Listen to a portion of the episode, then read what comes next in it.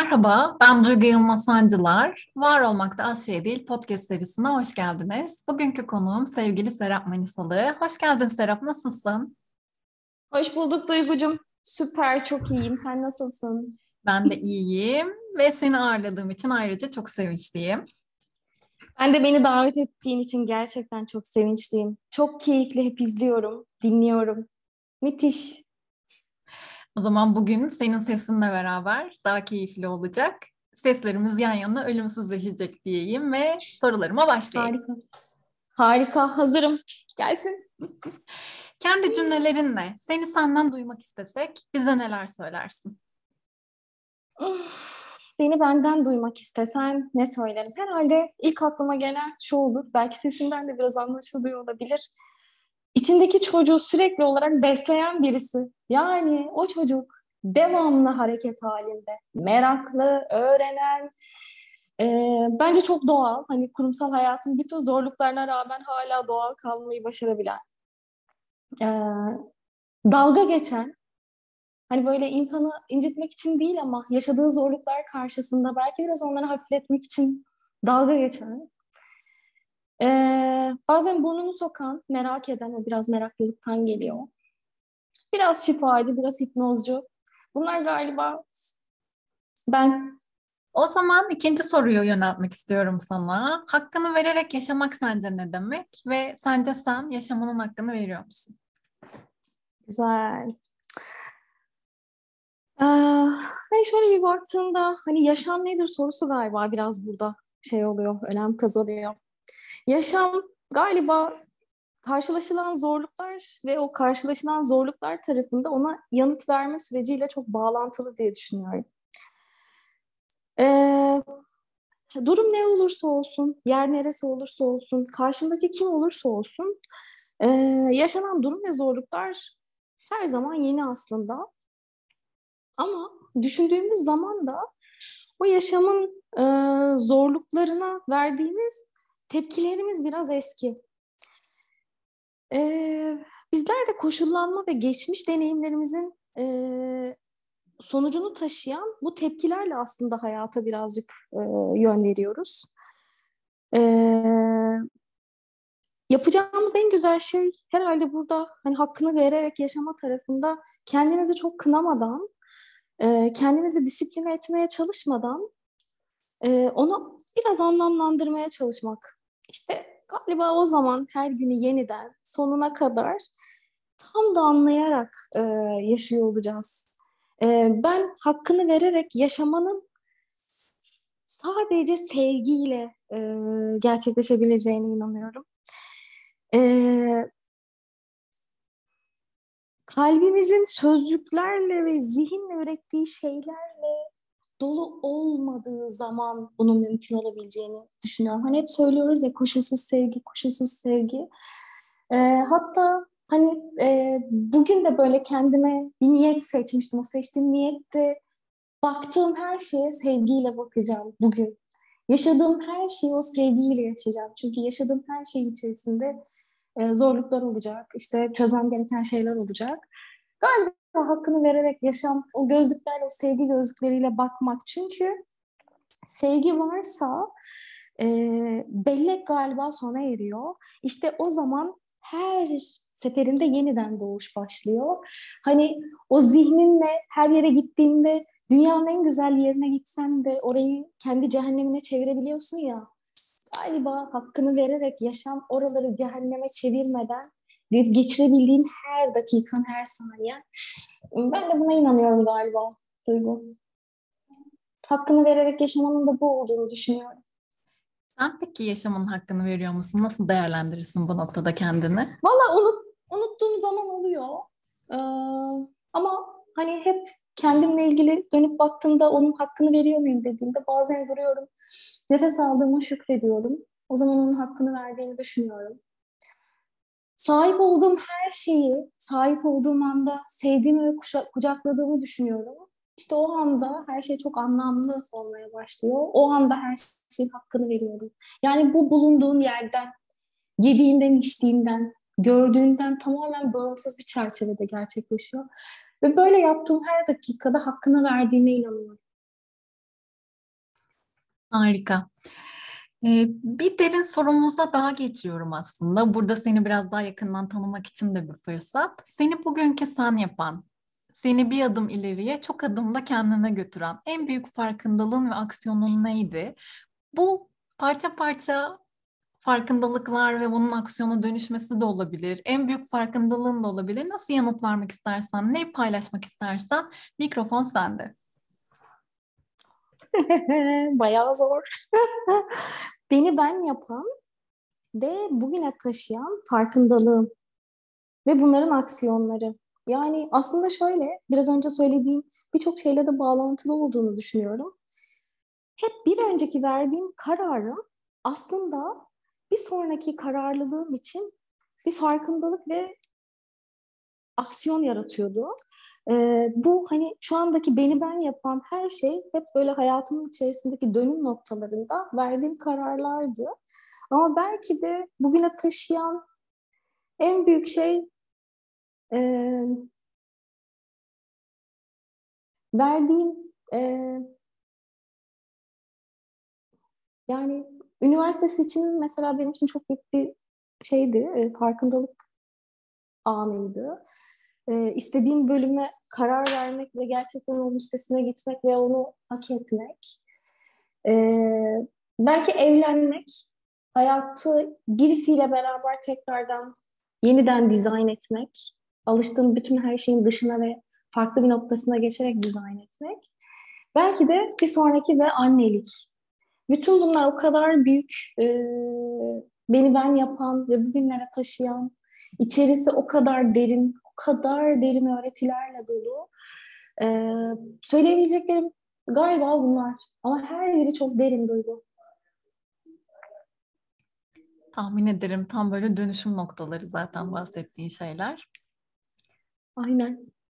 Bizi dinleyenler için kitap ya da film önerecek olsam bunlar neler olurdu ve neden? Eminim çok var ama burası için ne paylaşmak istersin? Evet gerçekten dediğin gibi hani çok böyle şey e, hatta derin izler bırakan çok fazlaca e, kitap var. E,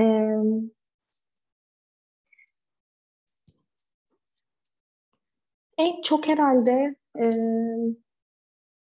Milton Erickson'ın Telkin hikayelerinin yer aldığı Sesin Seninle Her Yerde diye bir kitabı var. Benim için hani böyle inanılmaz e, şeye sahip, e, derinliğe sahip bir kitap olmuştu. E, Milton Erickson çağımızın e, en etkili hipnoterapistlerinden bir tanesi. E, terapisini de aslında telkin hikayelerinin üzerine dayandırıyor. Yani beynin e, ya öğretisinin içinde şöyle bir şey var. Beynin kendisiyle dalga geçtiriyor. O dalga geçişler sırasında ciddi bir farkındalık yaşıyorsunuz. Ve o farkındalıkla beraber de aslında sizin için çok büyük sorun olan ya da büyüttüğünüz ya da işte depresyona girmenize sebep olan, işte atıyorum kilo almanıza sebep olan ya da e, birçok hastalığa, atıyorum sedef hastalığına sebep olan herhangi bir şeyin farkına varıp Aa, bundan sonra bunu yapmıyorum deyip dönüp arkanızı bambaşka bir hayat yaşamaya başlıyorsunuz. Ters yüz eden bir kitaptı e, bu kitap. İnsanların içinde bulunduğu durumu, durumu sürekli olarak başka bir bakış açısıyla görmeyi sağlayan kitaplardan bir tanesiydi. Her okuduğumda çok derin e, böyle şeyler yaşatmıştı bana. E, bir de her okuduğun zaman da çünkü hep elimin altında olan kitaplardan bir tanesi. Zaman zaman bazı soruların yanıtlarını almak istediğimde de açıp e, okuduğum e, şey öyle. E, şeyleri var, kesitleri var. E, ve şey e, bende önemli izleri olduğunu düşünüyorum kitabın. Hatta eğer vaktim var dersen oradan küçük bir alıntı da paylaşabilirim istersen seninle. Çok sevinirim. Ee, hep şeyi söyler, beyin vahşi bir ata benzer aslında. Ee, hepimiz için öyle değil midir? Beyin vahşiyat gibidir. Sen aslında bir şeyleri yapmak istersin. O daldan dala, daldan dala, daldan dala atlar ve sana yön verir. Seni bambaşka alemlere götürür. Biraz o vahşiyatın aslında e, zihin ve vahşiyat benzetmesi e, çok e, etkilidir o kitabın içerisinde. E, Milton Erickson şöyle anlatır. Delikanlılık zamanlarında yolunu kaybederek ailesinin avlusuna gelen at, at hakkında bir hikayesi var. Atın tanıtıcı hiçbir işareti yok. Erikson atı sahiplerine geri vermeyi istiyor. Milton Erickson. Bunu yapmak için önce ata biniyor ve onu yola çıkartıyor. Ee, ve atın istediği yolu seçmesi için onu tamamen serbest bırakıyor. Yalnızca at yoldan ayrılıp da otlamaya veya başka bir araziye girmeye çalıştığında ona müdahale ediyor ve onu tekrardan yola sokuyor. Birkaç kilometre sonra at komşusunun avlusuna vardığında komşusu Milton Erickson'a bunun bizim atımız olduğunu nereden anladın diye soruyor. O da ben ona bir şey yapmadım. O zaten yolu biliyordu diyor. E, çok de, bu çok güzel bir hikaye. Bizim de aslında yapmak istediklerimiz, planlarımız, hayata dair inanışlarımız, gitmek istediğimiz bir yolumuz var. Onu zaman zaman farklı yerlere gidebilir. Önemli olan arada sırada aslında yolda tutmaya çalışma çabası. Bütün kitapta, bütün kitabın içerisindeki kurgu da aslında bunun üzerinde duruyor. Çok etkileyiciymiş gerçekten. Benim okuduğum bir kitap değil mutlaka edineceğim. Çok sevinirim. Gerçekten başucu kitabın olacağını da çok eminim. Hep böyle dil, dil ilizyonları var içerisinde. Yani beyni şaşırtan, beyne başka yönden bakmayı gösteren, e, ya şuradan bakıyorsun bir de bu taraftan baksana deyip onu gıdıklayan hani beyin gıdıklamaları vardır ya böyle çok sevdiğimiz. Böyle baya baya böyle beyni gıdıklayan, beyni düşündüren ama düşünürken de bir taraftan senin o içinde yaşadığın e, içinde fırtınalar estiren sorularına cevapları ama doğru cevapları buldurtmayı sağlayan acayip enteresan bir kitap. Mesela benim hayatımdaki en etkilerinden bir tanesi oydu. Başka var mı peki paylaşmak istediğin kitap ya da film? Ee, ya film de var. Muhtemelen e, şey birçok arkadaşımızın hani e, hayatında etkisi olduğunu tahmin ediyorum. Bir Smith'in Umudunu Kaybetme filmi. Bazen böyle çok sıkıldığım zamanlarda gözümü kapattığımda o sahneler gözümde canlanır. Hani eşinin terk ediş sahnesi, e, çocuğuyla beraber sokaklarda barınmaya çalışması ama hiçbir zaman umudunu kaybetmemesi, hedefi doğrultusunda çizdiği o hedefle beraber e, o çapasını hep gözünün önünde canlandırması ve en nihayetinde de e, geleceğin e, ünlü, e, önemli insanlarından birisini olmasını anlatan hikayesi. Enfes. Gerçekten bu ikisi şey. Bir de dizim var bu arada. Onun Onu da söylemeden geçmeyeyim. Evet. Kesinlikle paylaşma. Bu, bu de, tamam peki ama bu diziyi söylediğimde birazcık yaşım çıkmış olacak. Onu nasıl çözeriz burada bilmiyorum ama dizi böyle benim çocukluk zamanlarımdaki hani tam böyle gençliğe yavaş yavaş adım atmaya başladığım zamanlardaki dizilerden bir tanesi. TRT 2'de pazar akşamları oynardı. Galiba 1986-1988 yılları arasında iki sezon gibi falan oynamıştı. Çok derin izlerim vardır bende. Ee, üç kuşak bir arada yaşayan Amerika Amerika dizisi Our House diye bizim ev üç kuşağın bir arada yaşadığı, birbirlerine tutundukları ailenin, aile içerisindeki sevginin, iyi niyetin neler yapabildiğini ilkin Amerika halkına sonra da bence yayınlandığı dönemden itibaren Türk halkına gösteren nadir, çok güzel dizilerden bir tanesidir. Hala zaman zaman YouTube'da bazı şeyleri var. Ee, onları da vallahi dönüp izliyorum. Oradaki çocuğa da hocam duymasın biraz aşıktım galiba ama çok çocuktum o zamanlar. David vardı. David Allen mıydı? Chad Allen, Chad Allen oynuyordu. Ha, buldum. Acayip yani. Şeyi söylüyor. Bunlar çok güzel bir konforları var. Aile hayatları. Aslında yaşadıkları çok güzel bir düzenleri var. Babalarının ölümleriyle beraber aile düzenleri bozuluyor.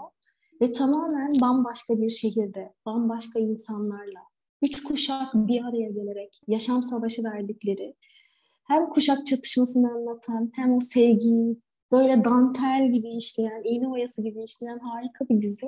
Ee, benim için de hani belki de şu andaki aile yapı taşlarını, kendi ailem için en azından yapı taşlarını kurmamda kullandığım güzel bir e, materyalim olduğunu düşünüyorum o dizinin. Çok tutunuyorum oradaki bazı şeylere, repliklere, hissiyatlara, duygulara. Duygular kalıyor ya. Çok Öyle. teşekkürler paylaşımın için. Ben de mutlaka kurcalayacağım. Çok merak ettim anlattıklarından. Evet. evet. Peki Serap, seninle yaptığımız bu bölümün adı ne olsun? Sen koy bu bölümün adını. bu bölümün adı ne olsun biliyor musun Duygu? Ee, şifa olsun bu bölümün adı. Önce kendimize şifa olsun. Çünkü hayatta her şey şifalar, şifalandırmaktan ibaret değil mi? Nefes bir şifa, uğraşırsan renkler bir şifa, zihnimiz zaten başlı başına bir şifa, otlar bir şifa. Hani inanırsan melekler bir şifa. Çektiğim Doğru. bazen kartlar şifa, dualar şifa, müzik şifa. Yani onun için böyle hani e, şu anda burada olmak, keyifle birlikte şu anı yaşamak bir şifa. E, onun için şifa olabilir bence bu bölümün adı. Önce kendime şifa, Ay kendimize harika. şifa. Şifa başlığı zaten çok merak uyandıran da bir boş, başlık oldu. Hem de çok anlamlı bir başlık oldu bence. Peki bundan sonraki bölümün adı ne olsun isterdin? O da gene şifa olsun. Bu sefer ama şey geleceğe, tümüne ve bütüne şifa olsun. Tamam. Stage 2 gibi. Aynen fast fast. Şu an kendimize Fast fast. şifadayız. Önce kendimize şifadayız. Geldiğin için çok çok teşekkür ederim Serap. İyi ki varsın ve hep var ol isterim. Ben de çok teşekkür ediyorum tekrardan davetin için. Sen de çok var ol. Çok teşekkür ederim.